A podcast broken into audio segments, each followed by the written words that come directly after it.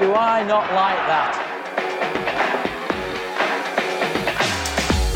It's another wretched night for England at a major tournament. Nice to see home fans booing you. What a save! God back! Lampard! Brilliant! It was in, no! That surely crossed the line!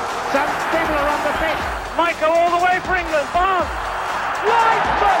Referee! Beardsley looking very lively. What a lovely first time ball. Lineker far side. Coming in on it now! Magnificent goal!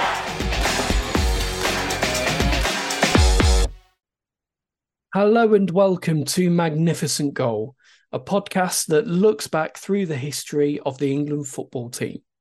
I'm Steven Toplis, a podcaster and big England fan, and this podcast is dedicated to all things Three Lions.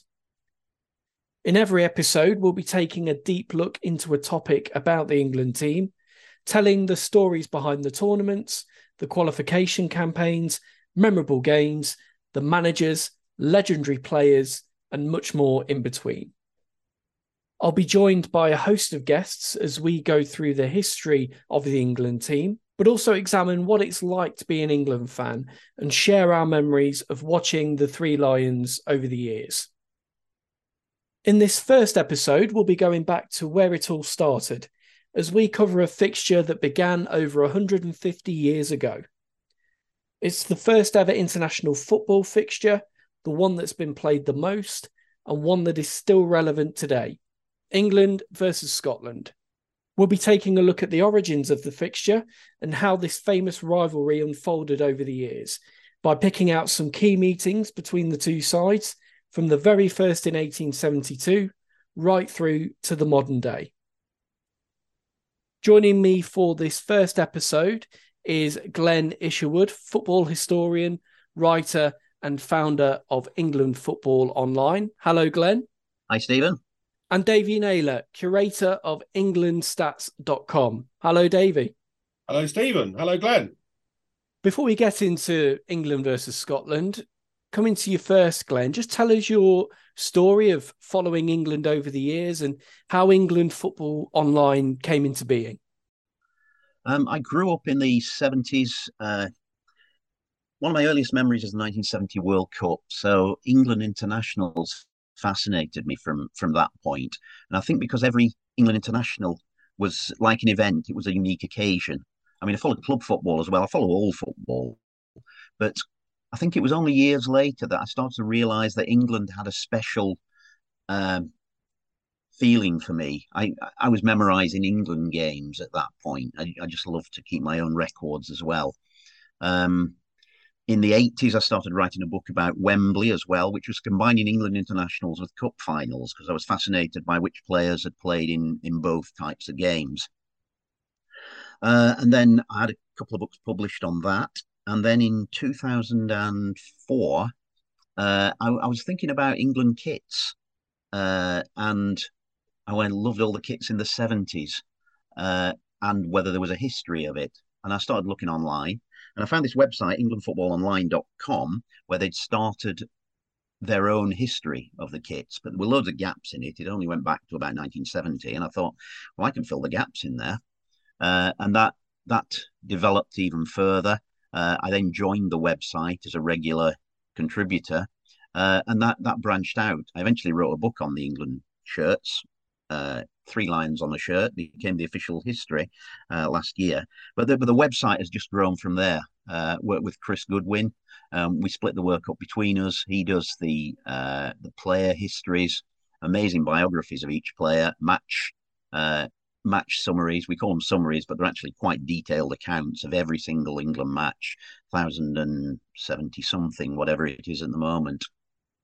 Uh, and we just developed. I've done histories of England on television, the history of the England amateur team, uh, the history of the England kits as well uh, is on there, and anything that's England related. Uh, we're, we're, trying to cover absolutely everything, and it's just a never-ending task.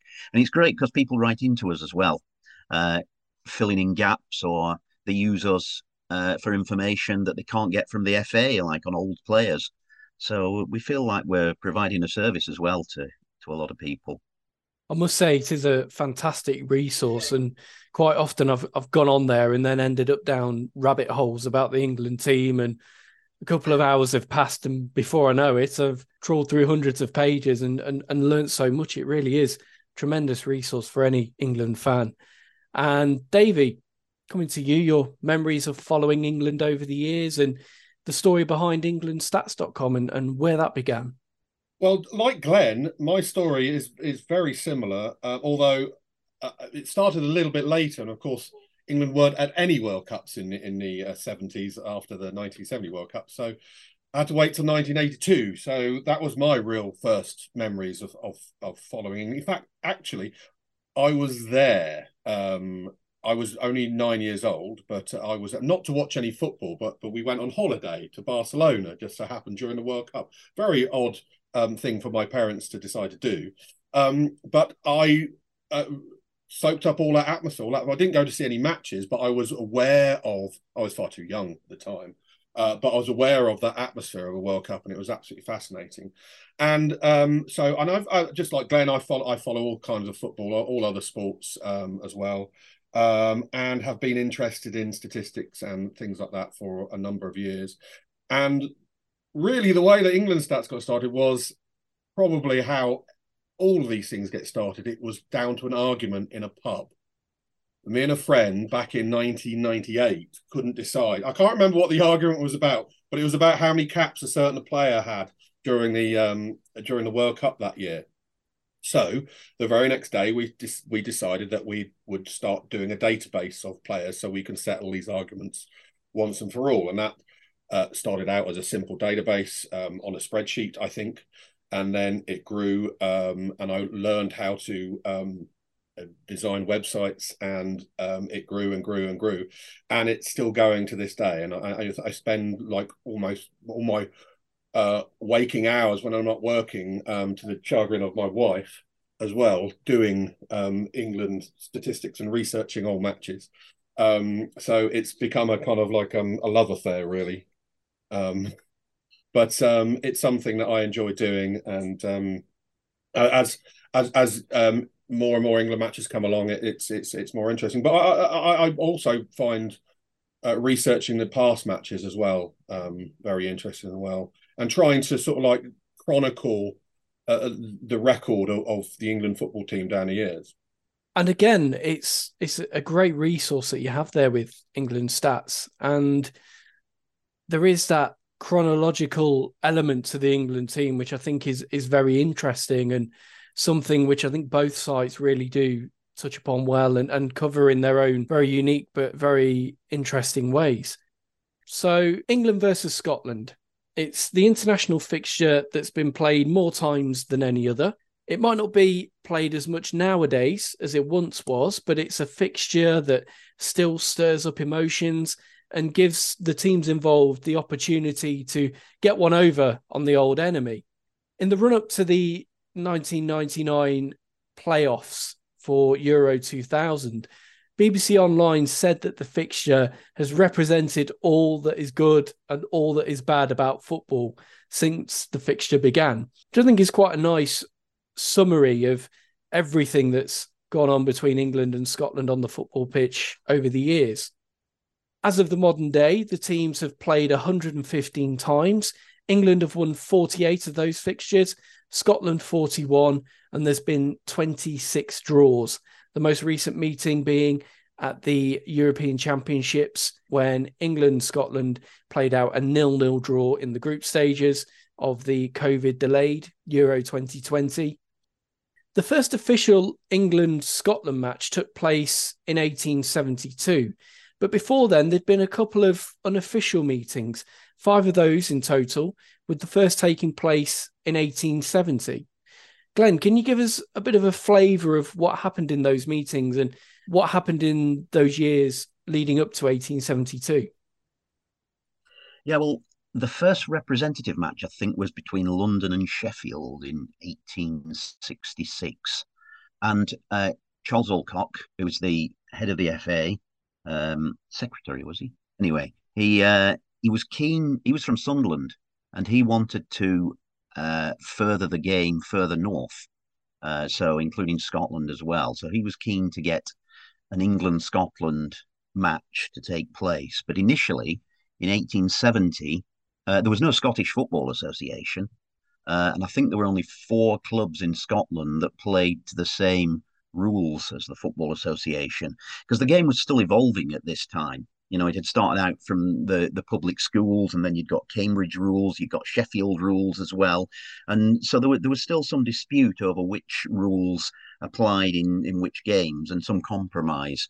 Uh, so they organised games in London at Kennington Oval, the Oval Cricket Ground, as it is now. Uh, and there were five games played over a two year period, 1870 to 72. Uh, so there was an England team uh, and a Scotland team that you maybe describe more as London Scottish. Uh, there were a few of them were weren't actually Scottish, or it's been mentioned just a liking for whiskey was enough to get you into that team. So it was it was a bit of an old boys network, uh, and they played these games. They were quite close games. I think England won three and two were drawn. Uh, but then I think it became clear by late 1872 that they needed to go up to Scotland. Uh, and I think an invitation was sent out, and Queen's Park uh, took over the organisation of the Scotland team for that first game. Uh, it's an interesting um, sign of those times that it was played on Saturday, the 30th of November, uh, and originally the FA wanted it on the preceding Monday, which was the 26th, 25th, maybe. Uh, and so that was be, um, the, the amateurs that were running the game in England. Uh, weren't quite happy to play on a Monday because they didn't have to work for a living. They had all this spare time. But uh, the Scottish players, uh, they were also amateurs, but they also had day jobs as well. So Monday wasn't an option for them. So that's why it became a Saturday game. It's also St Andrew's Day as well, the 30th of November. So they thought it was quite a, a fitting, yes, that is true. Mm. Fitting day to, uh, to, to to in Scotland to play the first match. I don't know whether that was. Uh, it might have been a coincidence. I don't know. It feels like quite a fitting yeah. setting, doesn't it? And on the day, well, in the in the days leading up to the game, it had been raining in Glasgow. On the morning, that turned into a drizzle, and then morning winter sunshine after that, and then a fog which would go on to briefly delay the start of what would be football's oldest rivalry. Well, I suppose if you've got 151 years to come, an extra 20 minutes doesn't matter. But at the end, that 2 p.m. kickoff time was pushed back to 2:15. 4,000 people were in the crowd, and they each paid a shilling entry fee, and that was to enter the West of Scotland cricket ground, Hamilton Crescent in Partick, the setting for the first official international football match. And the England team, I think, is um, quite interesting in so much it's it's very representative of where football was at the time. The team is as follows: in goal, Robert Barker. Then we have Harwood Greenhalgh, Reginald Welch, Frederick Chappell, John Maynard, John Brockbank, Charles Clegg, Arnold Smith, Cuthbert Ottaway, who's the captain, Charles Chenery, and Charles Morice. That's the first starting 11 for England in an official international match. Selected by Charles Alcock, who was unable to play himself due to injury, this side was made up of players from nine different clubs, including Notts County, Wanderers FC, Crystal Palace, and Oxford University. The entire Scotland 11 was made up of players from Queen's Park, who were the leading Scottish club of their day. And three of those players, interestingly, were members of other clubs William Kerr of Granville FC and the Smith brothers, who were both with South Norwood FC. Now, England lost the toss and were made to kick up the hill to the upper goal by Scottish captain Robert Gardner, who was also the goalkeeper for Scotland. That sounds to me like the earliest form of gamesmanship, and it was happening before the very first match even kicked off. What do you reckon, David? Oh, absolutely. I'm sure it was. I'm sure it was. This, as you mentioned, this game finishes a, a drab nil-nil draw, um, which interestingly bookends our England Scotland games. Um, the la- latest one being a rather drab nil-nil draw. Um, but the interesting one of the there are a few interesting things about this. Uh, the, the, England's first choice keeper, Alex Alexander Morton, who does appear in the second game, um, he's unavailable for this game, so they don't really have a goalkeeper. So unusually, um, as you said, Robert Barker starts in goal for the first half, but then he switches places with Maynard uh, for the second half. Also, out of note, um, in those days they didn't change ends at halftime; they changed after every goal, um, unless there wasn't any goals, and then they did change at halftime. it's a very peculiar rule. Alcock was actually there; he was an umpire for the so so you'd have a referee and you'd have two umpires, um, along with a chap called H. N. Smith, who was the other umpire, and William Key was the was the referee. Um, the other thing of note as well in this game, England played with seven forwards. So it, the game was, and it's, it's, it's so bizarre that this game ends nil nil. Scotland have six forwards. Um, apparently, they go with two fullbacks and two halfbacks. England go with just one fullback. I don't know how this formation works. I don't know. I, would love to have seen it. Uh, one fullback and two halfbacks and seven forwards, which is is quite extraordinary. You can't imagine that right now. It's it's an, like an inverted Christmas tree. They play out ninety minutes of um, of nothing much to note. There were certainly no goals. Um, also, in these early internationals, there are certain things that we take for granted in football, like that there's there's no uh, crossbar or anything like that, and, and and you could. I believe in something you could call a mark, like you can do in rugby as well. You can when you can actually, you know, uh, something. Although I do believe they were trying to play to the English rules because, as Glen said, there there wasn't any. Um, F, the the FA of Scotland didn't actually appear to it wasn't formed till um, the next following year, 1873.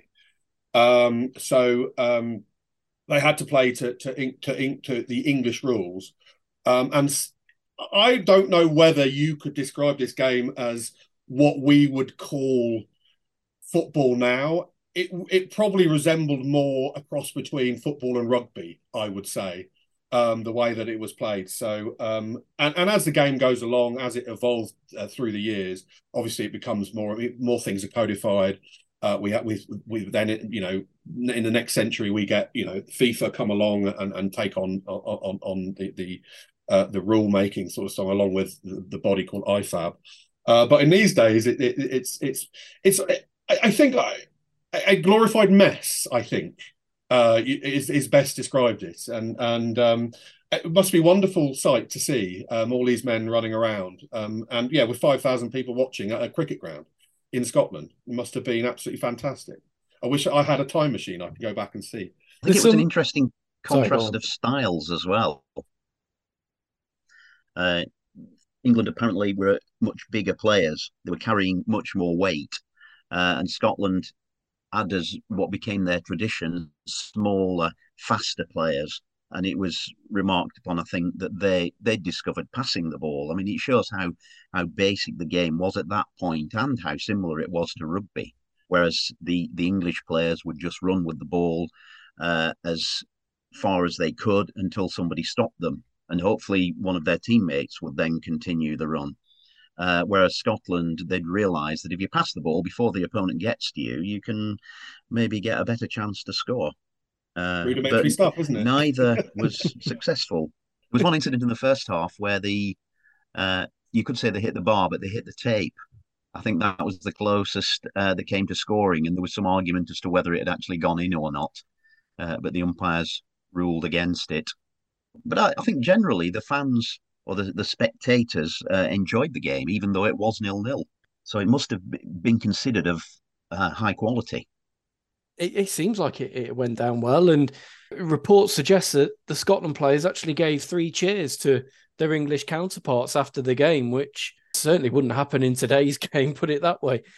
England repaid no. the favour, and the two sides dined together afterwards in Carrick's Royal Hotel. And it was at that point agreed that the game would go on and become a regular occurrence, which of course it did, and it was played every every spring at least after that up until 1984 and then on to 1989. But we'll skip back again to the early 1870s. And Davey, it wasn't all that long, was it, until the next meeting and when England enjoyed their first victory in the fixture? No, it was it was the next spring. The the so the fixture became a permanent fixture, and it was played effectively, barring wars, in either March or April uh, for effectively the next hundred years. There are there are a few exceptions. Ibrox disaster in 1902, and a friendly uh, in 1973, which um, was uh, um, the centenary of the, the, the Scottish FA. Um, but in, in in 1888, Wales and Ireland were entities as well, so there became what was known as the home championship or the British Championship as well. Uh, that's a bit further down the line. But the, but the, the, the, next match, the return match on the 8th of March 1873, was played at the Oval, Kennington Oval. And yes, uh, we have the very first goal, very first international goal uh, scored by William Kenyon Slaney, who went on to become a big army, army man. I think he was in the, um, I think he was in the, I think he played for Wanderers he was attached to Wanderers, but also he was in, in the Royal Engineers or something. I can't exactly remember, but he, I think he became a brigadier or a colonel or something like that in the army. And um, Alexander Morton, the chap who was missing, um, the goalkeeper who was missing from the first fixture, he is now available and he he tends goal. He's also captain as well, and he's also at age 41 the oldest debutant and the oldest debutant keeper as well. Um, as well, he still I think holds quite a few records. Um, and he's, I think he's uh, uh, the second oldest. His, his his birthday was the the furthest back in time as well, 1835 or something, something like that. England run out 4-2 winners. Um, I do believe, although I'm not, and maybe Glen might be able to correct me on this one, but as, as he has he mentioned before, they it was a team mostly made up of London Scottish. I don't think because the Scottish FA existed really at that point, they, there was no one to pay the train fares for the Scottish players to go down to London. So they picked a team. And I think also, I think Alcock had a bit of a say in the picking of the Scottish team as well, although I, am willing to be corrected on that. Um, and they were mostly from from London clubs or southeast clubs of, of London. I mean, uh, uh there are yeah, uh, uh, there are very few. Uh, very tenuous links to, to Scotland. Um, the, the, the Scottish chap who Henry Henry Renny-Tailyour, who scores the first Scottish goal, he's um, he was born in India, um, for example. Um, and there are very yeah, it's it's it's a better game. There are six goals in this game, so um, England do get uh, you know, do get the first win, the first ever goal, and the first international win under their belts um, uh, for this. Um, it seems to be a, a, a much better match and um, all out attack football. Again, both teams had six forwards. Um, both teams had fullbacks and halfbacks, two two of each, and they were they were as Glen said they would they would just run at the goal until they were stopped, and and and then passing was not a thing in those days particularly, and they would change ends after every goal basically. Mm-hmm. That's interesting what you say about that also being a London Scottish team, because following this game, it was a big run of success for Scotland. So Scotland were really on top after this, and I guess that coincides with the creation of the Scottish FA and a proper Scotland team. And England just couldn't handle it. Uh, there were three heavy defeats after that: seven-two in 1878, six-one to Scotland at the Oval in 1881, which was the biggest ever uh, home defeat for England. So uh, England were completely clueless over the next decade or so. Scotland were just running rings around them, literally. Absolutely, they, they, yeah, they were, they were. No, it's not really until the, the 1890s, really, that England start to become better, better at a game. I, I guess, I guess, as you were saying, that the, the, the Scots had kind of worked out the passing aspect of it, and they were, they were good at. It wasn't just dribble and, and hoof it they were, oh, let's pass to, no. to a teammate. This that's the way you do it, and and they did. And in those in those early days, I mean, we didn't get the um, the British Championship till 1884, but in those early friendly games, I think there were uh, ten or so um, friendlies every every March, um, and yeah, Scotland were very dominant in, in in almost all of them. And I think the team spirit played a big part in that as well, because the amateurs uh, all all came from different places, but there were there were only a handful of clubs uh, supplying Scotland with their teams, so they're all very familiar with the the style of play, playing together. And I don't think it was until professionalism came in that uh, England started to uh, dominate a bit more or win a few games. Uh, and that was with the advent of uh, the North and the, the Midlands uh, providing clubs and the Football League starting up as well, and then and professionalism and professionals coming into the England team. Uh, there was a bit more intelligence intelligent play. And and, and with professionalism became the, uh, almost fractured the sport, like it had done with um, rugby, which split into union and league. That that fractured, and that was down to mm. Uh, the difference between amateurism and, and, and professionalism. Um, and and association football almost went the same way. They managed to um, not do that, thankfully, but they, they could quite easily in a, in a parallel universe be two forms of, of soccer, uh, as we call it. Yeah, absolutely. I mean, the, the amateurs sort of grudgingly accepted the professionals into the England team, uh, but the, the captain of the England team always had to be an amateur, and uh, he had to be referred to as sir, and they, they couldn't dine together. So there were there was a real us and them uh, attitude. And and and, and later on, they, they they would play different teams. Like the, the, I guess it, this is the persistence of the F, the the English FA and their arrogance, and and you know they they were the better side. But they would send the amateurs to go play um, Ireland, yeah. And the professionals would would play the bigger games against Scotland. You know, Wales and Ireland. They they'd send. In fact, there was sometimes where they'd actually play the game on the same day. The, the England would play mm-hmm. Ireland, and then while while the better team would go go play go play Scotland. That happened quite a lot. They, that that was that was a somebody's crazy idea um, back in the mm-hmm. in the eighteen nineties.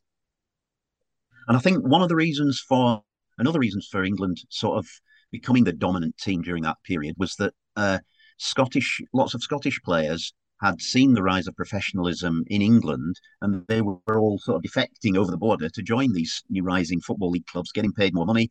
Uh, they were becoming better players, but the Scottish FA equally wouldn't. Well, they they were worse than the FA in that they wouldn't accept amateurs, they wouldn't accept professionals at all, and they wouldn't even let them play for the Scotland national team. So yeah, so you can see this fraction that that that that, ha- that happened as, as you know, uh, rugby union is is mostly played in the south, and rugby league is mostly played in the north. It's very similar uh, in, in association football. You had the the gentlemen, the amateurs were mostly southern based teams, um, and the northern based teams who kind of like wanted to get paid. I mean, I don't blame them to be honest um, yeah, that they they became what's known as professionals. Yeah, so it kind of like it was it was a the early days of of association football was very fractious and very um, there were there were infighting and you know it was yeah pretty horrible. Yeah, quite a lot. We're going to jump forward now to 1928 and a memorable day for the Scots, one to forget for England. And this match on Saturday, the 31st of March, 1928, gave birth to the Wembley Wizards as Scotland ran out 5 1 winners at Wembley and basically ran rings around England. Glen, can you give us a bit of background as to where the two teams stood at the time of this game and how things played out on the pitch that day? Well, I think Scotland uh, was still reliant or having most success with the, the speedy wingers. England had an awful time in the 1920s. This was a period when uh, it was a, a, committee of selectors that picked the England team for each game. I think there were 14 of them. And during this period, England teams were selected by committee. There were 14 people who got in a room and they'd, they'd all viewed matches. There wasn't a schedule of matches for each to go to, so it was all what they decided to go to, and they'd come in with their favourites, and then they'd vote for each position. Right, who are going to have the goalkeeper? Who are going to have a left back? Who are going to have a right back, etc. And there was no no thought to team understanding or team continuity. And during this period, there was 66 one cap wonders. Players were selected maybe on a good performance in a cup semi-final, for example, and then they made one mistake in the international and that was it. That was the end of their career. So there was no sort of encouragement, and players were just picked and dropped on a on a whim half the time. So and England were awful during this period. Uh, I think uh, Wales won the British Championship during this time. I'm not sure England uh, won it at all, or maybe earlier in 1920.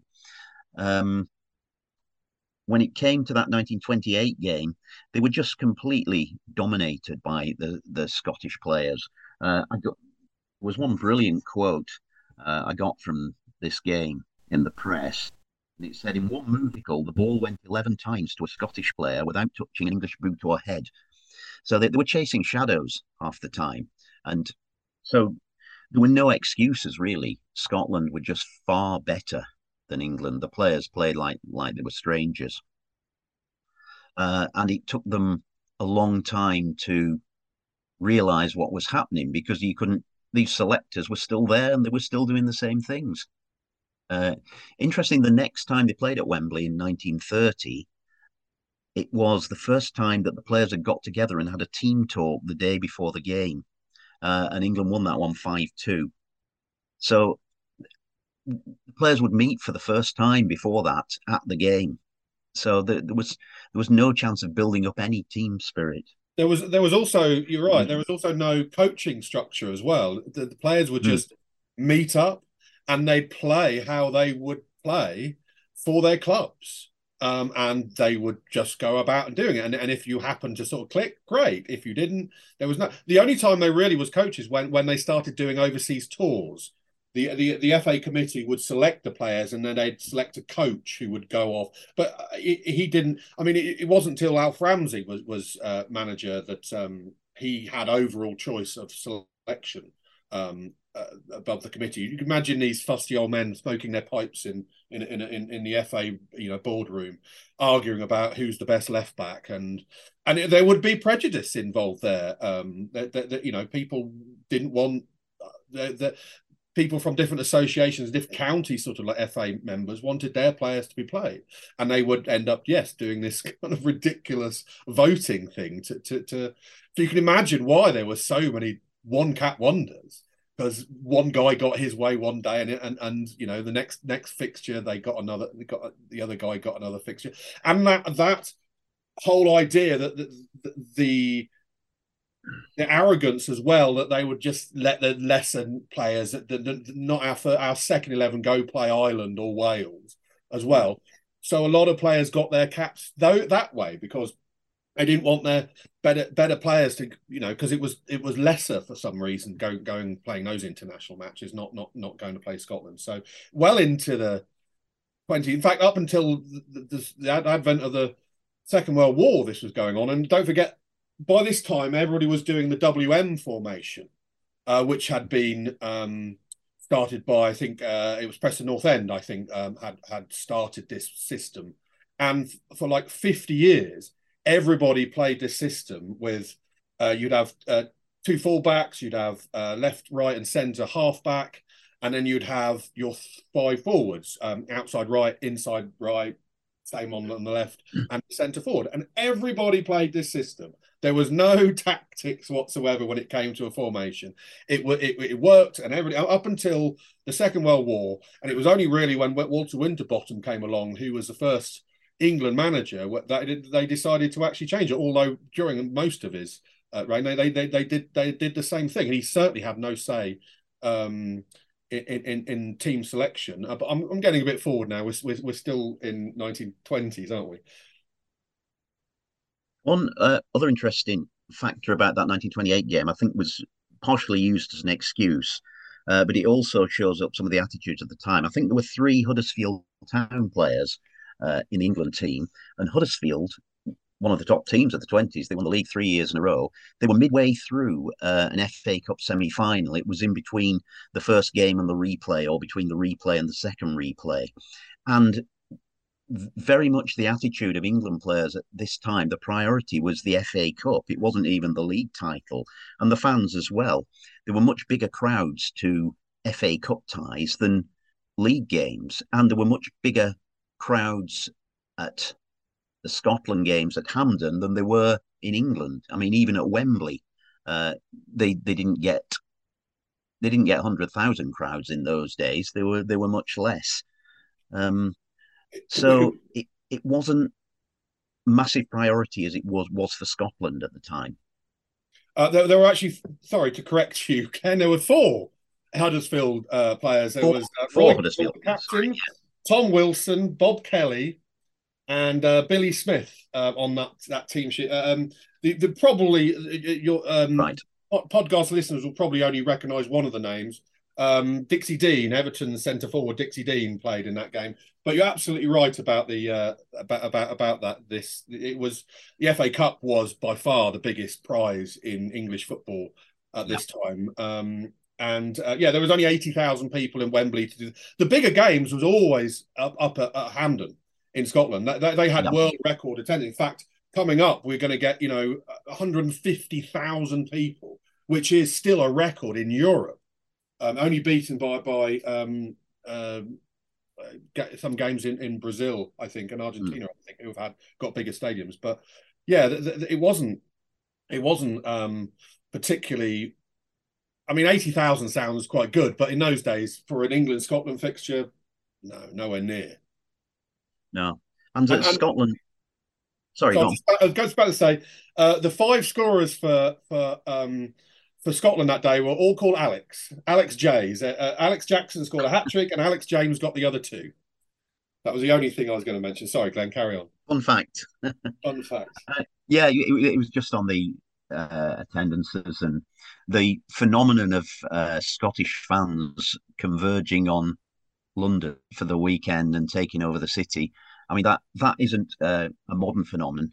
actually, going back a bit, 1891 when they played in Blackburn uh, there are stories of uh, trainloads of Scots coming down at four o'clock in the morning and full of drink and falling asleep on people's doorsteps and causing mayhem around the around the town as it was then. So it, it really was a massive event in uh, the Scottish year. And to the English, it just wasn't the same. It was just another game, really. They wanted to beat Scotland, but uh, it it wasn't a national event like it was north of the border. One one other thing that I can add to this, uh, which illustrates um, Glen's point about um, England not being very good at this period, uh, and Scotland being quite reasonably very good. There were obviously no world rankings at, the, at that point, but we do have a thing called the ELO ratings, which um, a very useful tool. Um, it was first developed for chess, and and um, you can rank. It's, it's kind of a zero sum sort of way that you can rate people and, and rate people and, and teams. And um, what also what good thing about it is that it's retrospective as well. Unlike the the FIFA rankings, which started on I think '93, um, we can actually go and, and and the person who runs ELO have, have gone back till till the, the, dawn of time, 1872, and started ranking uh, teams. Um, and at this point, um, Scotland were the fourth ranked team in the world, and England were 13th. So that shows you um, where where the two teams were. And at the time, England hadn't won a game at Wembley since 1924. Now, there wasn't the frequency of fixtures as now, but again, another indicator of, of where England were at this time. And actually, they were, quite a poor side, as the as the record seemed to suggest. They'd also left uh, FIFA arguments over payments to amateurs, uh, and because of the First World War, they were not playing uh, they didn't trust any of the Central European teams, for example. They only played Belgium and France, I think, in the 1920s, uh, apart from the, the home nations. So it was a glorious isolation, and we still thought we were the best. Exactly. I mean, FIFA was was a non-entity. I mean, uh, sorry, FIFA was a persona non grata basically for the FA. They they looked down on this, this small French sort of like upstart um, idea of, of an international football thing, and it had nothing to do with it. This is why England don't appear in a World Cup till 1950 because they would they thought that with utter snobbery, they thought this was utter rubbish, and they didn't want you know Johnny Foreigner to come over and sort of like play any games. Um, interestingly, later on as well, Scotland are very very dominant, especially at Wembley as well. Um, England do win in 1934, but then um, they don't. They go on a run of um, uh, not winning again since till 1955 at Wembley against Scotland. Uh, uh, Scotland are, are, magnificent at this time, um, beating England uh, at Wembley all the time. And of course, as well, don't forget in, in, in this time, again to, to, to show you that, that illustrate how how what what it was like at the time. They never they didn't used to play uh, the other home championship games at Wembley. That, that Wales would probably be played at Old Trafford or, or Goodison Park or, or, or uh, you know, uh, um, and the the Irish games were played somewhere in the Midlands. Only the the game against Scotland was was good enough for Wembley. Um, it was built in in the in the in the twenties, and for the, like the first up until the up until the Second World War, the only team that was allowed really to come to Wembley and play England was Scotland, and they would come there and they would win a hell of a lot of the time.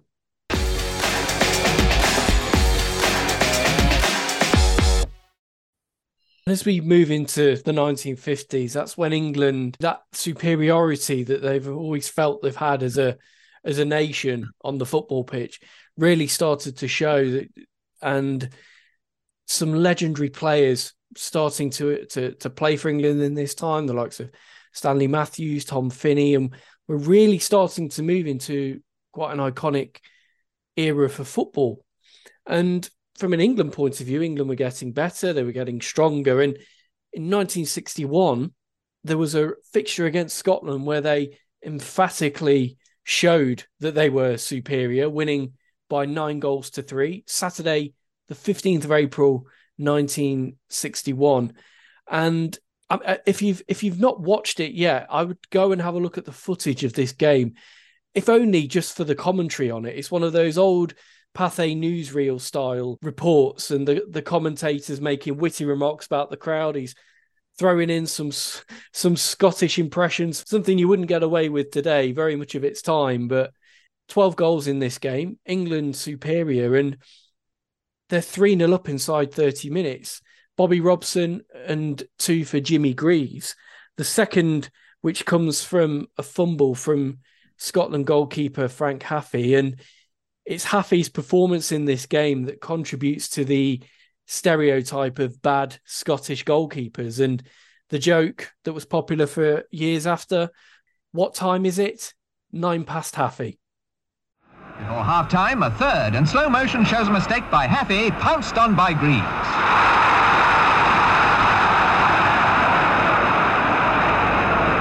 Just my cuppa, mate. Scotland took up the tail in the second half and began to look like taking revenge. In three minutes, Dave Mackay's free kick got right through.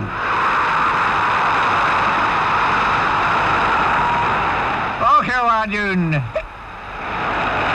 Almost at once, a Davy Wilson header made it 2-3.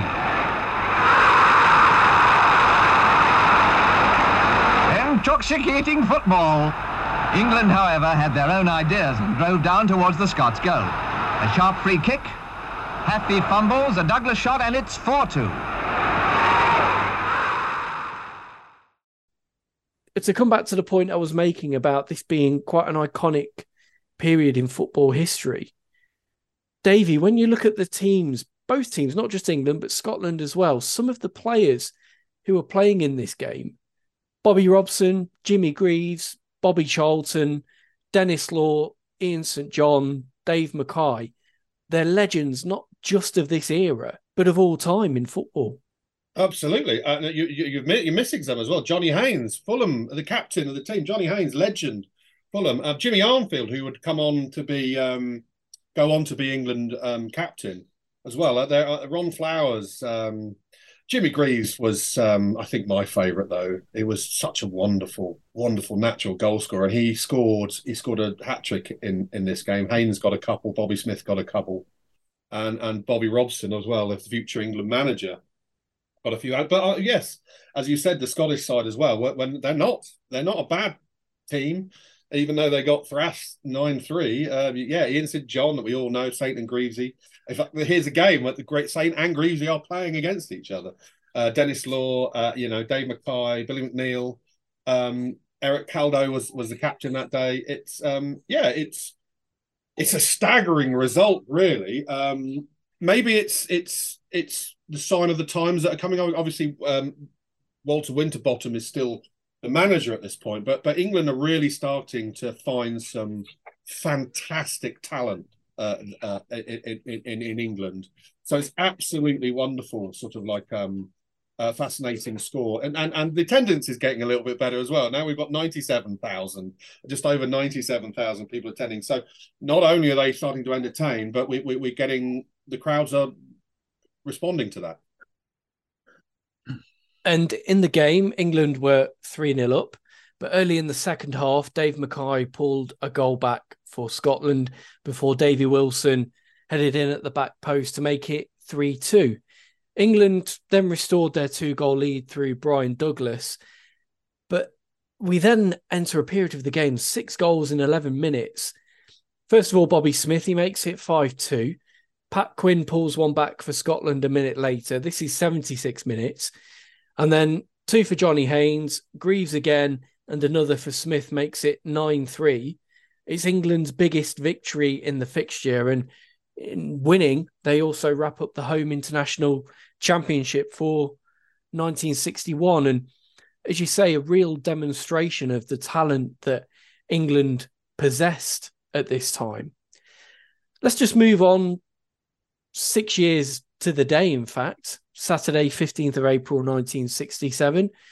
And Scotland enacting revenge, and in doing so, record one of their most famous victories over England, who by this point were world champions. Now managed by Alf Ramsey, he'd taken over in 1962 from Walter Winterbottom, and he'd won the World Cup for the Three Lions on home soil in 1966. And when you look at this England team, it's basically the team that wins the World Cup the year before. But Jimmy Greaves is the one change for Roger Hunt. Hunt is in the squad, but Jimmy Greaves is in his place. And another game that it's worth going back and watching the highlights because it's frenetic stuff. Yes, uh, another massive day for Scotland. I mean, the the effect of England winning the World Cup was almost humiliating for them. They they didn't like to see that, and England were on this great run under Ramsey. They'd really found that winning combination, uh, the wingless wonders, uh, and they, they expected to beat Scotland. Um, but Scotland did play well on, on the day. But as so often happened in this period before substitutes, uh, one or two injuries early on could really skew the game. And you, they were very difficult to predict were England Scotland games always. There were a few nasty injuries in, in previous games. And here, uh, I think England. Jack Charlton broke his toe was uh, had to play up front. Uh, I think there were a couple of other injuries as well. Uh, so Scotland were effectively beating an eight-man team, uh, and they almost lost it as well. They'd gone through or not, but England came back at them, got two goals. Charlton scored even with his broken toe. Uh, and then Scotland, uh, they tried to humiliate England. There, there, there was a somebody had remarked that when England are on top of Scotland, they humiliate them by scoring lots of goals. They just try to score as many as possible, as they've done in the 9 3.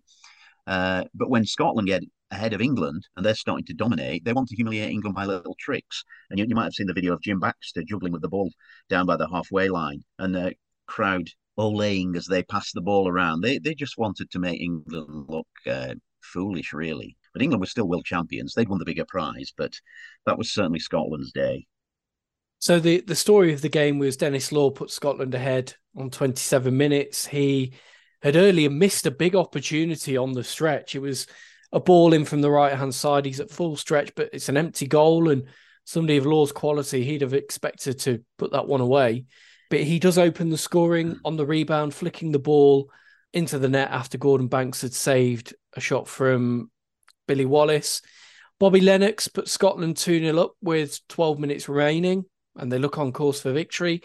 But Jack Charlton, as you say, up front, hobbling around, pulls a goal back, and he doesn't even celebrate. He's just limping away because, of course, he couldn't be substituted. He's, he's having to play on, but he scores. Jim McCalliog then makes it 3 1 to Scotland, but England reply again. Geoff Hurst with a header. In the end, it wasn't to be for England. It wasn't quite enough, and Scotland pull off a famous victory. They then dubbed themselves the unofficial world champions in the aftermath. And I just want to highlight, though, a few things. So, the Scottish team, four of them are from Celtic, and they helped Celtic in in the same year win the European Cup. In fact, it was the following month. So it shows you the kind of pedigree that the Scotland team had.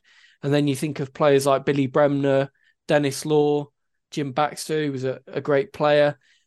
So there's a lot of quality in this team. And you look at both sides, the, the ability on show really is, is quite something. And I just want to draw attention to now Sir Alf Ramsey, his post match comment, which was Scotland deserved their victory, but I hope they will accept it as a fact rather than an excuse when I say that they were heavily handicapped by injuries. So I think Ramsey's being gracious, but he's almost saying to them, yeah, you've had your win, but you know, get back in your box, don't get too carried away. We were struggling at the end there, and uh, just remember that. Ramsey yeah. always loved a good dig, and he did it in it. He had, had he was such a such a wonderful. He, he had this. Um, obviously, he was a um, Dagenham chap when he had this accent that which he so desperately tried to shed all his life to make himself very, very, very posh. But sometimes he came out with such a some lovely jibes uh, as well. So I, I could absolutely see him absolutely saying that. Um, yeah, so I think Scotland wanted it more at the end. They desperately wanted it, it beat England. Of course they do, and, and and I think I think yeah, the injuries. I think Greaves was hampered as well. Um, yep.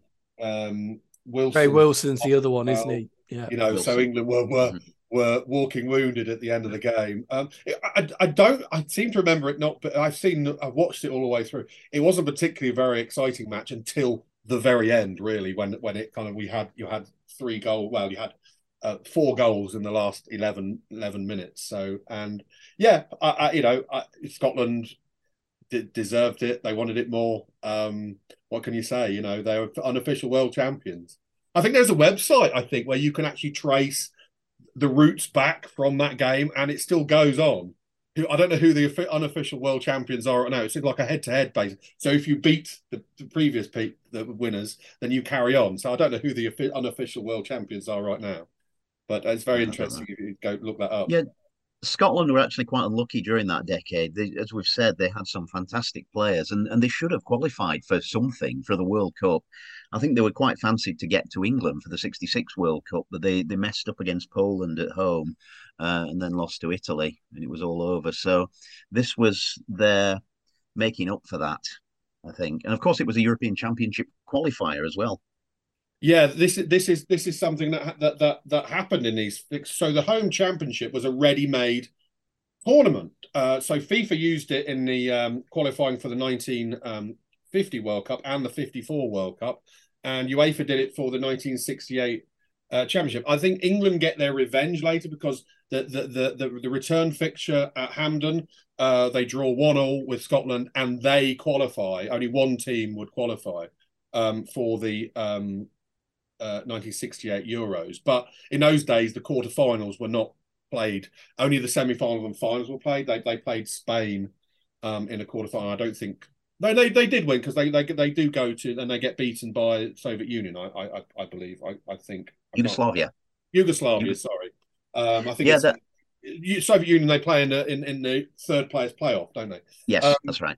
Um, so yeah, so these little ready-made tournaments. It's funny that the the the going back slightly, that that FIFA decided to do this, but I could see why they did it. They thought, you know, the, you've got this championship which has been going since 1884. That'll be Group One of the World Cup qualifiers, and then, then we'll, we'll do a draw. Mm. We don't need to draw. So this happened quite a lot of the time. In 1950, it was obviously in South America, the World Cup. So England came first and Scotland came second, but the top two were allowed to go. Uh, Scotland declined that. They they, they said um, oh no, only the winners should go. Uh, but really, it was down to the fact that it cost quite a penny to, to get on the boat to South America. 1954, um, it was in Europe. So um, they came second again, and they didn't have any qualms about finishing second that time. Um, in, but in the 1968 uh, championship, um, um, it was only the top team. So England did get their revenge on on on Scotland that day, uh, the following year, and they qualified for the 68 Euro. Yeah, and that that should have been enough for Scotland to qualify. I mean, winning at Wembley in '67 put them in pole position. They only had, I'll say, only Ireland and Wales still to play, Northern Ireland and Wales, but they they lost to Northern Ireland in Belfast the following season. Uh, so that meant that they had to beat England at Hampden uh, to qualify, and it was a that was quite a bad tempered game. There was a players have mentioned that the build up to that was more tense than any previous England Scotland game. They they felt that there was so much at stake in that. Uh, and on the day, England were the better team. It was a one-one draw, but I think they even the Scots admitted that uh, they were lucky to get a, a point. So England had sort of got their revenge in that game. And I'm not sure there's been uh, as big a, a home championship game since then. I think that was one of the last where they were there was there was so much at stake and both teams were at full strength. Because the year after that it became a end of season tournament. And then as you move into the 70s that unfortunately coincided with lots of english clubs getting to european finals. So they were losing players. Even the reason for moving it to the end of the season was so that more players would be available but the opposite happened. And you mentioned yeah, the the 70s Sorry. there as well just to move into 1973 quickly, the, the teams played twice in this year. And the reason for the second fixture is a centenary match at Hampden Park. And again, it's a memorable night for England and, and one to forget for Scotland this. Yeah, it was. It's um, 5 0 for England at Hampden. It was a very snowy night, very icy night. I think it was 14th of February. Uh, and England were just all over them. I think it might have been the first game for Scotland with um, was it Willie Ormond in charge?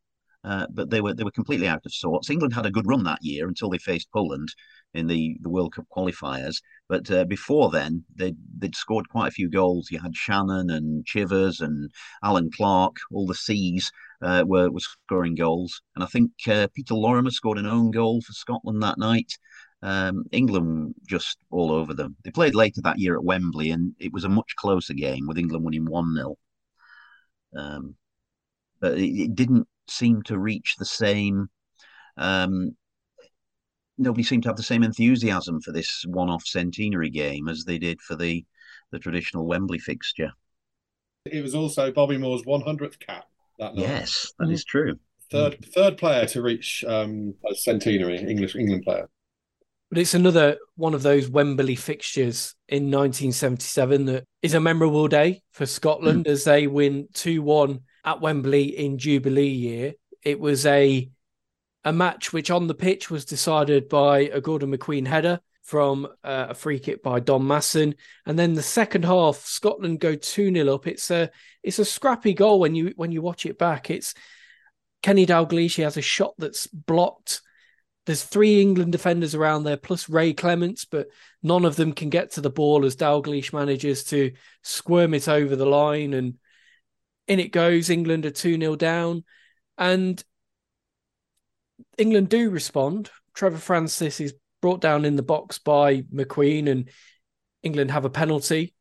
And uh, Channon steps up and makes it 2 1. But this game really is remembered for what came next the thousands of tartan clad Scots invading the pitch, ripping up sections of the turf and snapping one of the crossbars in the celebrations. And the Wembley pitch, perhaps one shouldn't say anything uh, other than critical about this because crowd invasions have been one of the reasons why fences have gone up everywhere and indeed are going up at Wembley.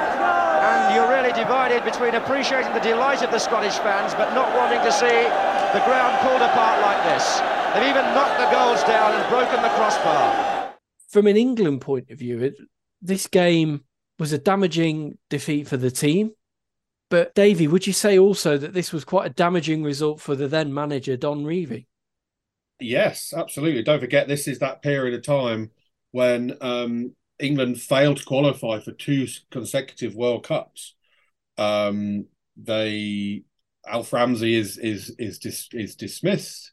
Uh, Don Revie comes in after a small uh, tenure by Joe Mercer, who comes in as a caretaker manager. Don Revie, who who um, has uh, lit the, the, the first division up at, at Leeds, um, comes in and um, Yeah, this is uh, this is a, a, a big moment. This is this is and also a weird match because it's played in June um, in '77, which is quite rare.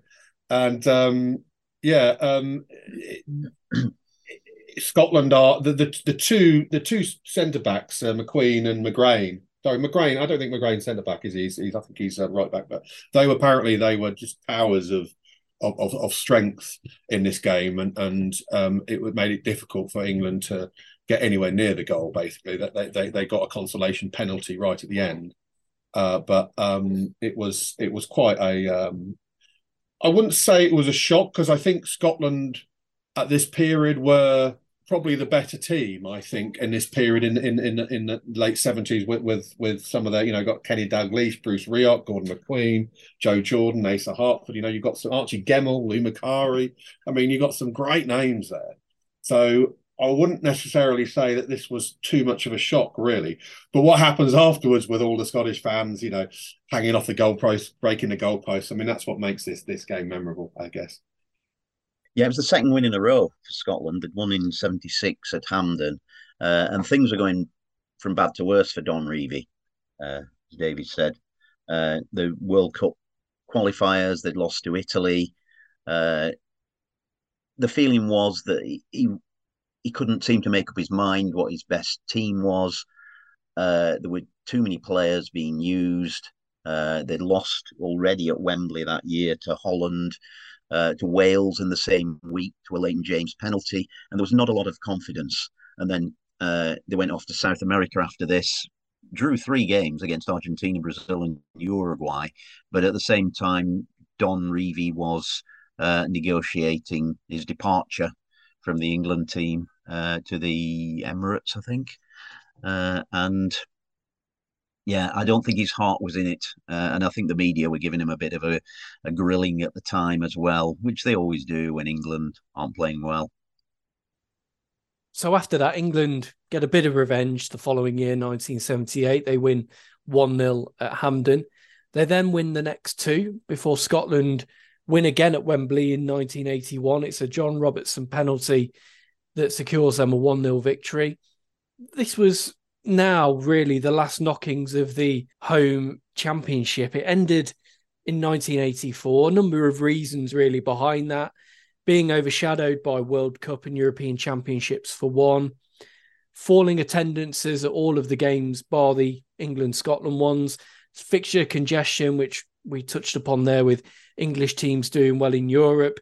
There was a rise of hooliganism and also a desire from England to play against stronger teams. I think as much as the the passion and the excitement was there by virtue of the the local rivalries that that were part of the home championships, I think England did want to start to play more regularly against better opposition, and that meant looking out more to the world and and playing more games against teams from from across Europe and beyond. And England Scotland continues to be played until 1989 under the umbrella of a new competition, the Rouse Cup, a mini tournament which initially just involves England and Scotland, and then in later years an invited guest team from South America. We have we have Colombia one year, and England played Chile another year in the late 80s.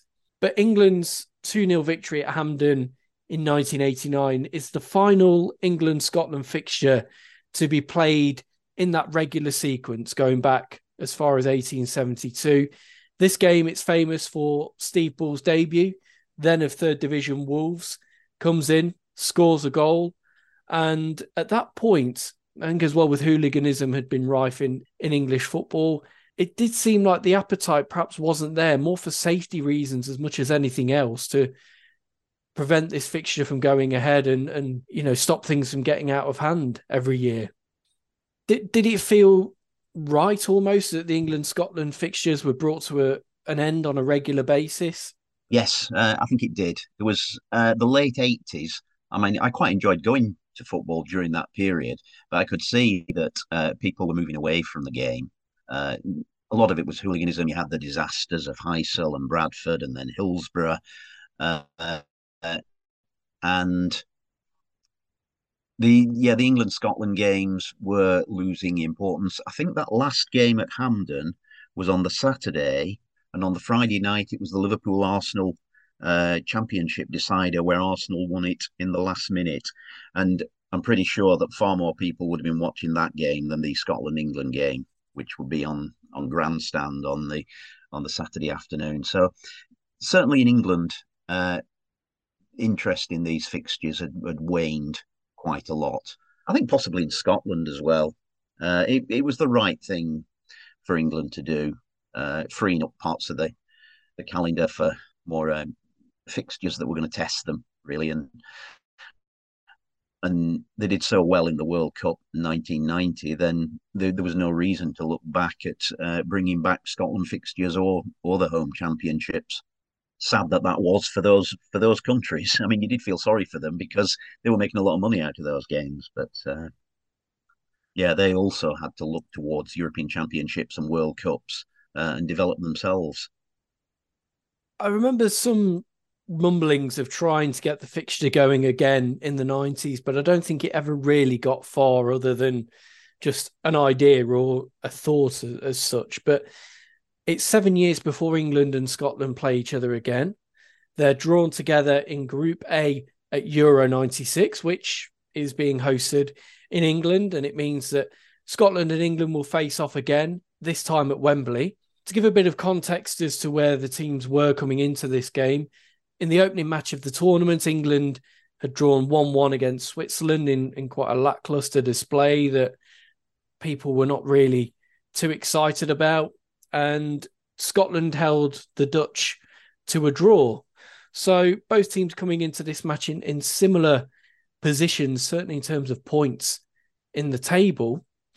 But Davey, I think England were under pressure coming into a game against Scotland. And not only because of their place in the European Championships at stake, but the the pressure of this game and knowing what the consequences would have been had they lost it.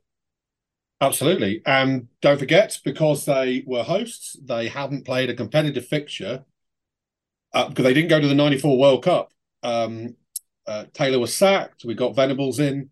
Uh, they hadn't played a competitive fixture for two, two years. Now, there was sunshine on top of that um, was the fact that England had lost. They only lost one game, I think, which was against Brazil, which is not a bad team to lose to, I guess. So um, there was a little bit of confidence, but despite a good start in the first fixture against Switzerland, um, they give away a, a, a, bad penalty and end the game one all. Um, Scotland also do rather well. They uh, draw with the Netherlands.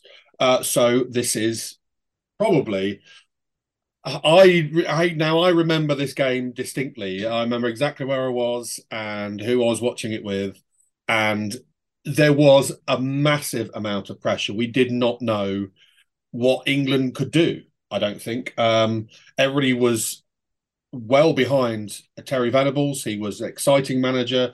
He was playing, um, you know, uh, different systems, um, but we hadn't had any competitive games. In the first first game, against Switzerland was a bit of a letdown. So going into this game, the tension was unbearable. I seem to, you know, not. I don't think I slept the night before. I couldn't.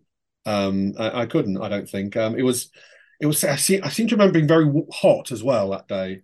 Um, and of course, the first half is not so great for for an England uh, perspective. It's it's it's it's it's mm.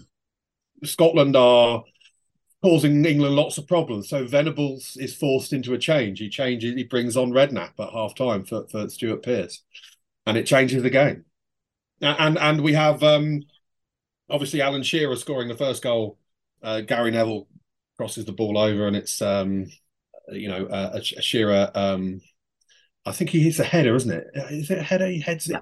Yeah, Goram, doesn't he? Yeah, and then um, but then, but then Scotland get back into the game. They get a penalty, and um, I'm at this point. My I can't. I don't think I can watch. I, I, I couldn't. I couldn't watch this, but thankfully David Seaman guesses right, and um, he kind of like if you watch the video, he kind of like gets it on his elbow. The ball hits his elbow, and he yeah. pushes it away. And exactly, and I've timed this exactly sixty seconds later. Everybody knows what happens. Uh, Gascoigne pinks the ball up over Colin Hendry and whacks it in the bo- in the bottom corner, and that's exactly sixty seconds from when when when Seaman saves that goal. So it's um it's a wonderful thing, and this is now the 79th minute, and it's two 0 to England, and um we're up and running in, in a championship. We're beating the old enemy again, and everybody in England is absolutely ecstatic. And we partied into the night, as far as I can remember, and, and probably the weekend. Here's Gascoigne. Oh, brilliant! Oh, yes!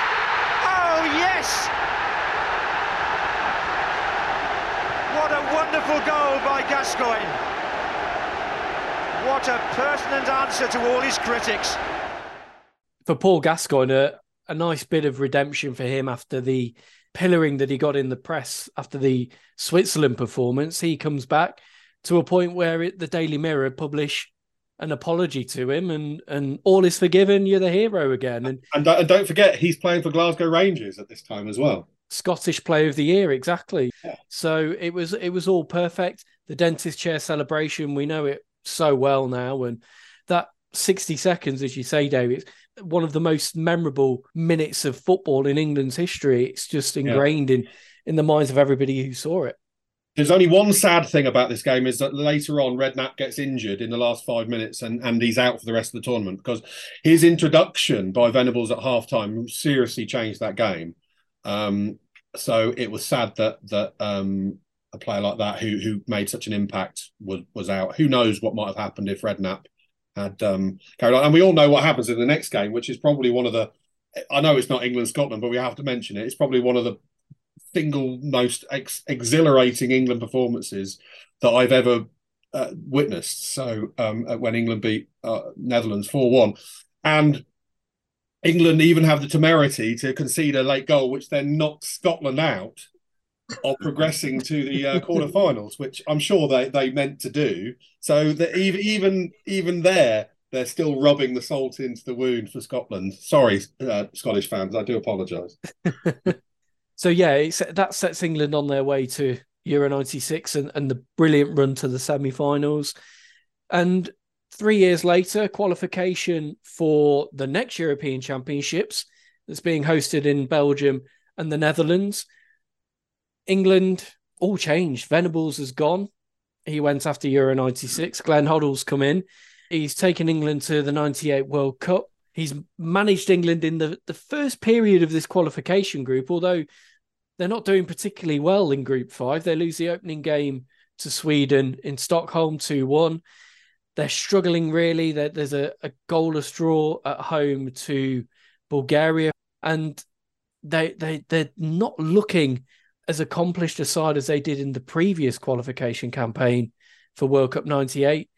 And we all know the reasons why Glenn Hoddle left the job. It's the quotes in the Telegraph and the whole saga around that. So Hoddle moves on. He's replaced by Kevin Keegan. Keegan gets England to the playoffs for qualification. And on the 13th of October 1999, the draw for said playoffs is made. Craig Brown, who recently sadly passed away. He'd led Scotland to the playoffs as well. They're runners up to the Czech Republic in Group Nine. And when the draw is made for the playoffs, who else comes out? England against Scotland. And we've now got this rivalry over a two legged tie to decide who goes to the European Championships. Glenn, do you remember this and what the feeling was like when this draw was made? Uh, I do. There was a certain inevitability about it. Uh, eight teams in there, England and Scotland are two of them. We're going to get Scotland, aren't we? Yeah, and lo, lo and behold, we did.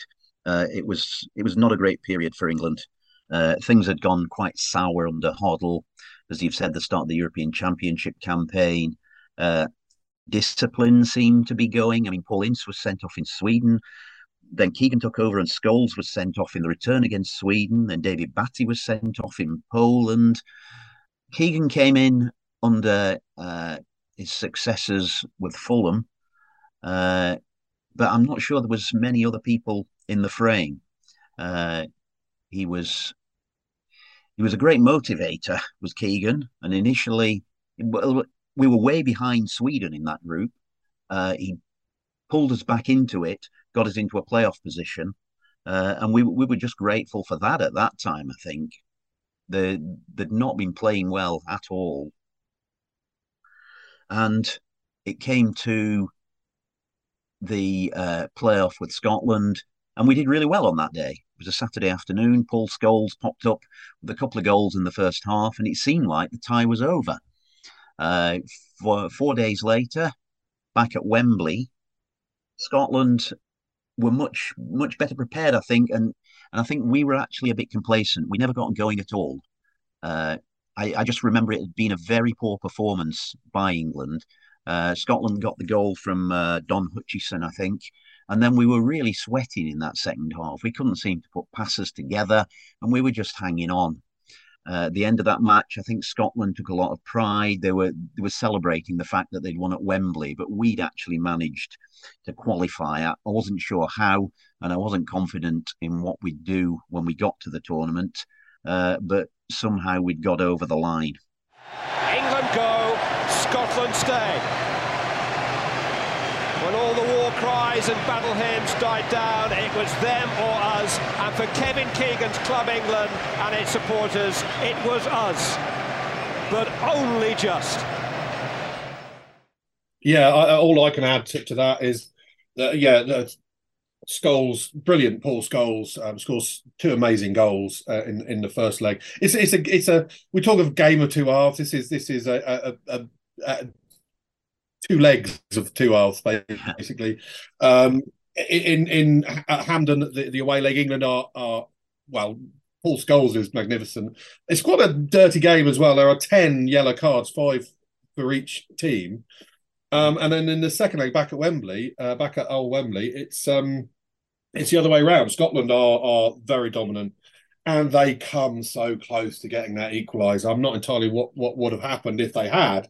They'd already scored just before half time. Don Hutchison, as Glenn said, um, and if they'd actually got that equaliser, who knows uh, what would have happened? I'm guessing uh, extra time and penalties, you know, to start off with. But um, I, I, I, I suspect if they'd managed to get that, they could have gone on to, to, to win that tie quite easily.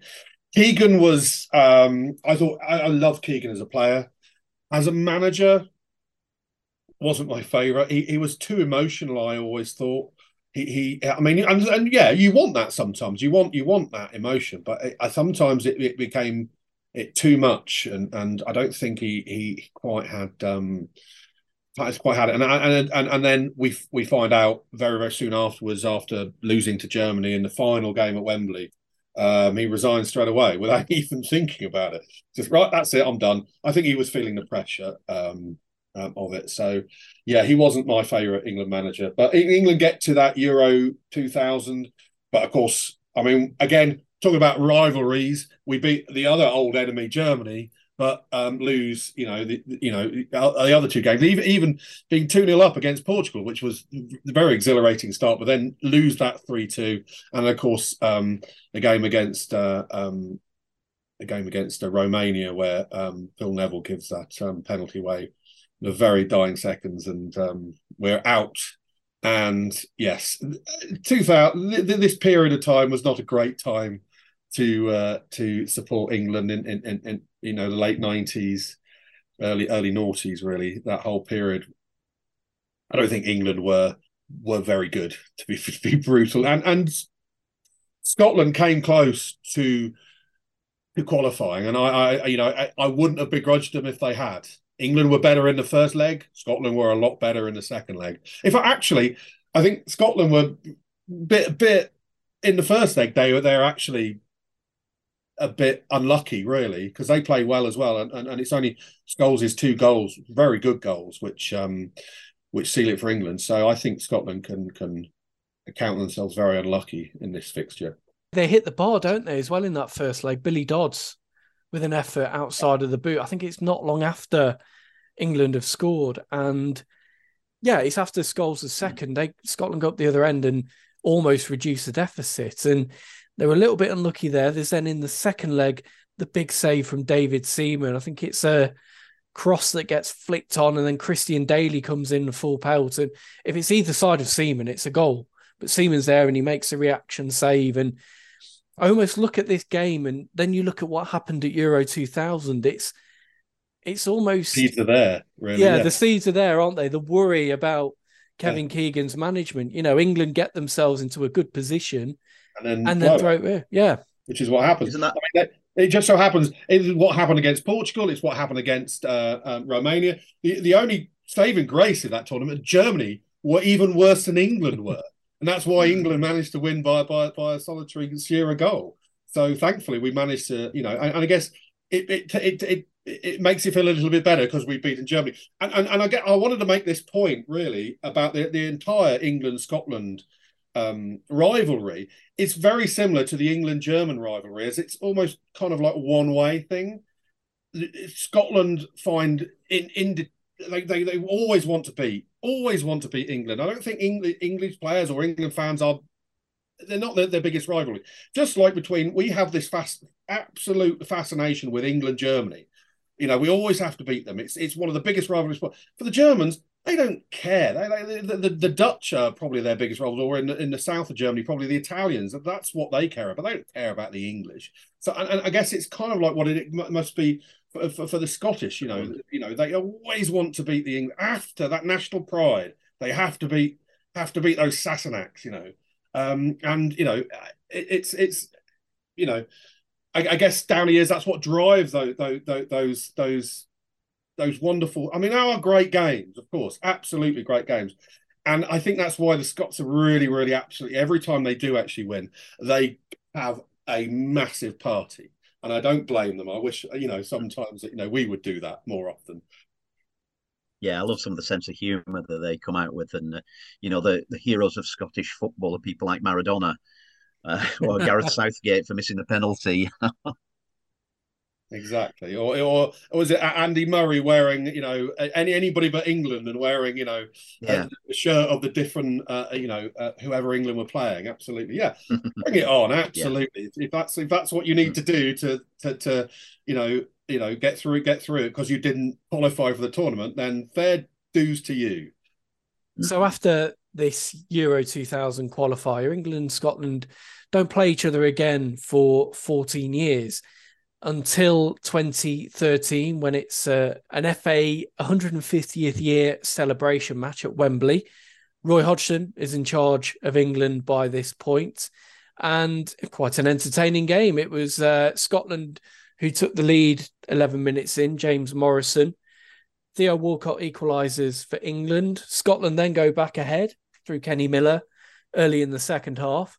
Danny Welbeck equalises a few minutes later for England. And then Rickie Lambert comes off the bench and with his first touch in international football from Leighton Baines' corner, scores the goal to make it 3 2. And that ultimately proves to be the winner. And then a year later, England go to Parkhead, Celtic Park, and play Scotland in a friendly. It finishes 3 1.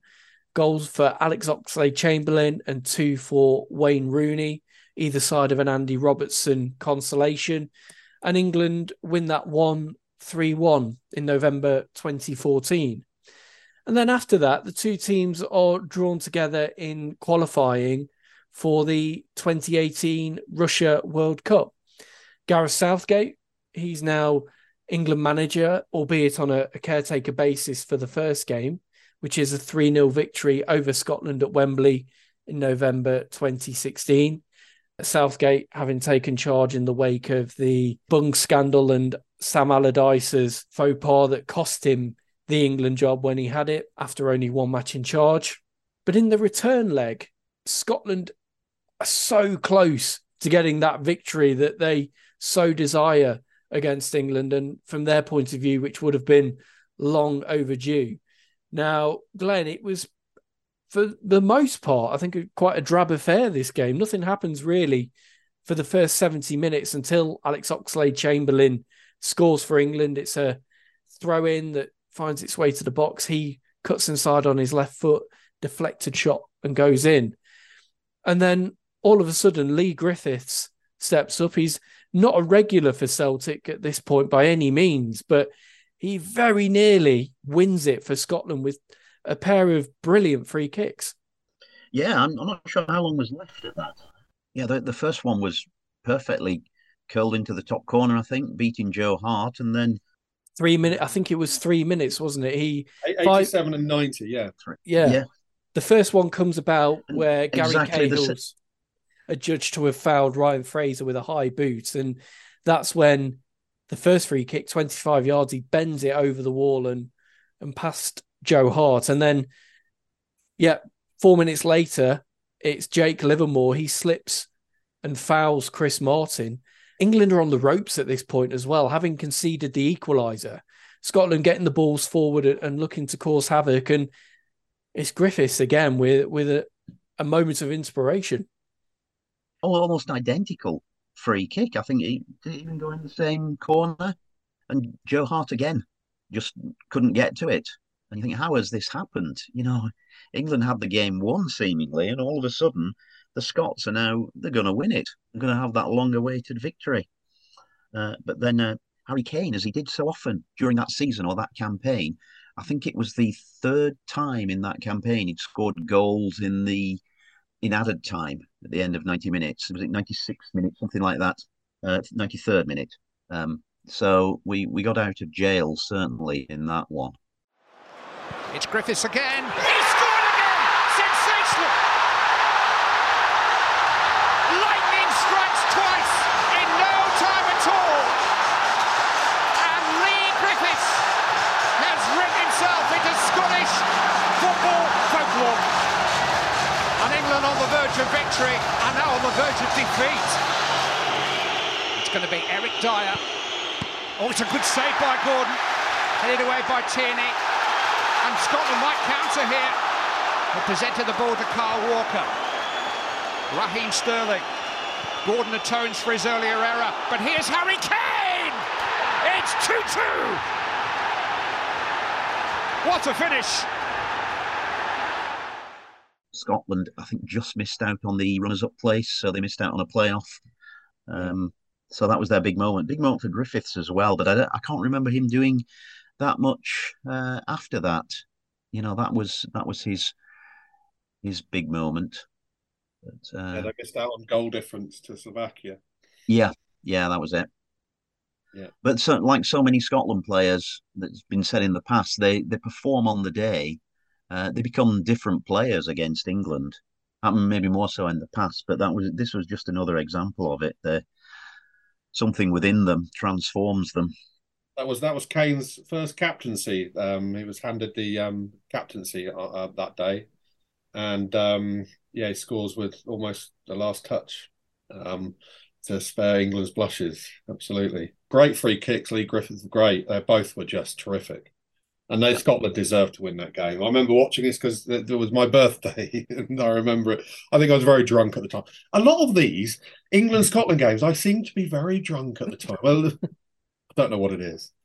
I remember the Euro '96. Uh, like yourself, I was in a bar, and when uh, when the penalty save and then Gascoigne's goal, I mean, the place completely went wild then, and it was a very drunken night. don't remember too much after it. But that was a, an example that game of just the brilliant drama that that happened in this game. I remember actually, yeah, I'd watched the first half at home, and I was out for a family birthday and walked into the pub just as it was all kicking off in the second half. So there is definitely something about England, Scotland, and pubs. There's a there's a link here somewhere, but maybe that's the only way we can get through these games. I don't know. Yeah. Um, so England save themselves at the end, or rather, Harry Kane saves England with with a dramatic finish, and the game finishes two two. I think England come out of that thinking, yeah, we've we've got away with it, and we'll we'll take the point and run. England qualify automatically for the 2018 World Cup and eventually go on to a brilliant run to the semi finals. But the teams do meet again, and it's the last meeting to date in the COVID delayed European Championships of 2020 at Wembley, a repeat of 1996, England against Scotland. This game, again, it's not a particularly great game. There's there's moments in there, and I think it's another example of Scotland raising their game against England because they they play well on the night. They're probably the better team and potentially could have won the game in different circumstances. that what what's notable about this is that this is played still during COVID restrictions. So there's 20,000 people inside Wembley Stadium. But when you listen to the atmosphere, it sounds like a lot more and they're all Scottish. they're all Scottish. Yeah, it, I, I, I, again remember watching this match, but it, it, was thankfully this was the middle game of of the group stage. Mm. England had beaten Croatia one 0 and then they'd um, go on to beat Czech Republic by the same scoreline in the last match. So, just like the last World Cup, they have that blip in the, in the middle game uh, when they drew with USA in the last World Cup. So it hadn't dampened England fans' expectation at this point, and of course, uh, famously they they go on to, to get to the final with a lot better displays. Let's just say. Um, but uh, the the only real thing that I've the only note that I've got it's the um, youngest tournament starting eleven, 25 years and 31 days average. That's the youngest of any European Championship or World Cup. And that's the, the England team. Yeah, it's the England team that day was the youngest yeah. ever starting eleven. Yeah, it's quite it's quite striking when when you go through it. There's Jordan Pickford in goal. Reece James comes in for Kyle Walker. John Stones and Tyrone Mings are the centre halves. Luke Shaw left back. Kalvin Phillips and Declan Rice in that very effective pivot that they established in that tournament. Mason Mount, 22, Phil Foden, who's 21, Raheem Sterling, Harry Kane, and the oldest player in the team is Tyrone Mings at the age of 28. So it, yeah, you, you do see that that average there of the average age of the England team and the two players who come off the bench, Jack Grealish and Marcus Rashford, are 25 and, and 23 respectively. It's a really good representation of this young, vibrant team that that Gareth Southgate has built by this point. And even though on the night England are not at their best, they have probably the best chance in terms of John Stones. He he has a header from uh, a Mason Mount corner that crashes back out off the post, and that's as close as England come really to to scoring. I think Mason Mount knocks one just wide not long after. But then after that, the, the big chances fall Scotland's way. There's a, a great save Jordan Pickford pulls off from Stephen O'Donnell, where he it's a Kieran Tierney cross. O'Donnell hits it first time across goal, and Pickford pulls out a brilliant reaction save to to tip it wide. And yeah, it was it was far from a comfortable night for England this one, and, and Scotland really on another night would feel that they could have won it. Mount's delivery John Stones is there, hits the post. What a chance for England to take the lead. He seemed to have the freedom of the penalty areas. He leapt into the air and he strained his neck towards the ball, and it was so close to an England opener. Tierney. Decent turn, looking for O'Donnell. Big save, and Che Adams can't turn it home. That's a huge hand from Jordan Pickford from Stephen O'Donnell. It will certainly feel better in Scotland than it will in England. It was never going to be easy. I think it's often a struggle uh, in the group games where you, you don't really want to give anything away. I mean, England didn't concede a goal in those three group games. I mean, they only scored two goals, uh, but I, I think the, the, there's a cautious side to it. To it, and Southgate's often been accused of being a bit too defensive in these situations. But but they they got the job done. They weren't too impressive that night. I remember Graeme Souness saying on the TV afterwards that how how can you think that England have a chance of winning this tournament when they're playing like that? And then and the Scots raving about their performance as they always do, but they didn't. I don't think they scored a goal. Oh, they scored one goal in the next game. They lost their two other games, and we went on to play much better eventually against Germany and then Ukraine and Denmark. So I think I think it was it was fine from England's point of view in that we didn't we didn't lose the game. I was a bit worried about Che Adams because I thought he was he could have been a potential match winner for Scotland, and that would have been awful for us to lose that game. I think that that would have really uh, stopped the momentum. But it was going really well at, at that time, and Southgate was proving us all wrong. I thought in that tournament, there were a lot of doubts. I think about Pickford, uh, about Stones, about Sterling, and I think all three of them had a brilliant tournament. So all credit to Southgate for sticking with them and knowing who would a form four if he'd built up that great understanding, as you said, with a really young squad. Uh, and he, he'd known a lot of them from his, his days in charge of the under 21s as well. So there was a lot of trust in that team. I, I remember the game against Germany where Raheem Sterling put uh, made a back pass and he, Muller was it Muller that almost got in and scored for Germany? Yeah. Yep. And Sterling Sterling was distraught when he saw what he'd done. And I think two other players, Kalvin Phillips and Declan Rice, they went straight to Sterling and you know patted him on the back and said, "Don't worry about it." And it just showed the the team spirit that was in the team at that time. Hopefully, still now. I, I still can't understand how Muller missed that. It's it's Yeah. yeah.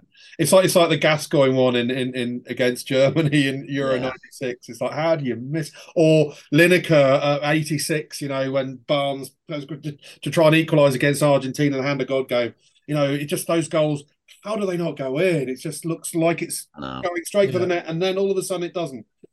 You never forget them, do you? No, no, no, No. absolutely. So that wraps up England versus Scotland up to the modern day and picking out a few key matches and, and moments across the years. I think we've established the the importance of the fixture over the years, the the passion of the fixture and and what's at stake, and also that we all seem to go to the pub when England play Scotland. well, so uh, maybe. so yeah, so I'll see you at the bar in September when England and Scotland face again the latest chapter in the rivalry. The teams are to play at Hampden in a special 150th anniversary heritage match to mark the first meeting between the two sides back in 1872. Hampden Park is playing host to this game on the 12th of September as part of a year long calendar of events from the Scottish FA to celebrate the history of the association and another opportunity for, for the two sides to meet. And again, this this fixture, which has been there from the very beginning, is ongoing and it still has relevance and it still has importance. And I think when the time comes, that game will have plenty of interest around it as well, albeit when it's a friendly. And England have um, some catching up to do when it comes to England Scotland friendlies. They are actually five eight behind. They they when, when it comes to competitive matches, they're well ahead. But the friendly games, they they, they played 15, won, won five, lost eight, drawn two. So England have some catching up to do on on friendly games. I think it was only the 80s when England caught up with them overall. Wasn't it for most of the history Scotland had won more than England? Absolutely, absolutely, yeah. The current record is now England have won forty eight and Scotland won forty one, and there've been twenty six draws. Uh, but yes, yeah, absolutely right. For, for- yeah, yeah, Scotland were, were well ahead. 'Cause I Um, remember finding out about that and thought, how how can this be? We're the better team. We've been world champions. But then you look back in the history as we've just done and see some of the reasons for it. I mean, there are some anomalies that, that, that England and Scotland have never played in the World Cup. I mean, that that needs to needs to happen sometime soon, and you know, because because we've only ever played either in England or in Scotland as well. So you know, we've not had had that glorious fixture where somewhere in the Middle East or something like that, you know, in a neutral venue that that, that maybe might happen at a World Cup. Yeah. So come on, Scotland, qualify for a World Cup. Yeah. And, And they've got to get past England the and group. Scotland play just like England and Wales played uh, back in December, uh, November. Um, and it's yeah, I mean, because we all want home nations to do well, don't we? I guess just not against England. That's the interesting point as well. The two competitive tournament games have been on English soil due to England hosting Euro 96 and then the Euro 2020 cross Europe hosting. But England and Wembley was was one of the main host venues. And as a result, England played all but one of their games at, at Wembley, aside from the quarter final, which was in Rome against Ukraine. Yeah, they managed to during that '96 uh, Euro, Euro Euro Championship. They managed. I think it it wouldn't be allowed now, but they managed to play all their games at Wembley. Uh, that must be. I, I remember Platini during the '98 World Cup. They managed to keep France and Brazil separate, so they wouldn't meet until the final, which is a bit of chicanery going on. And I think in the '96 one, they they they made sure that England were in Group A and all their games if they'd won the group were at Wembley, which I think is is is ridiculous um, bias that, that you have. You know, get unfair advantage for the other teams. I don't think you'd allow it now, but in the nineties it was fair game apparently. Yeah, Uh, we did it in '66 as well. That's true as well. Yeah. And when That's Portugal were expecting Portugal were expecting to play us at Goodison Park in the semi-final. And they switched But, it to uh, Wembley. Yeah, but I, I think they'd been a bit canny about it. They were saying they wouldn't announce the venues until uh, the time. It made sense financially to play the England semi at Wembley and USSR West Germany at Goodison. Um, but yeah, I think the Portuguese felt a bit um, aggrieved by that. Absolutely.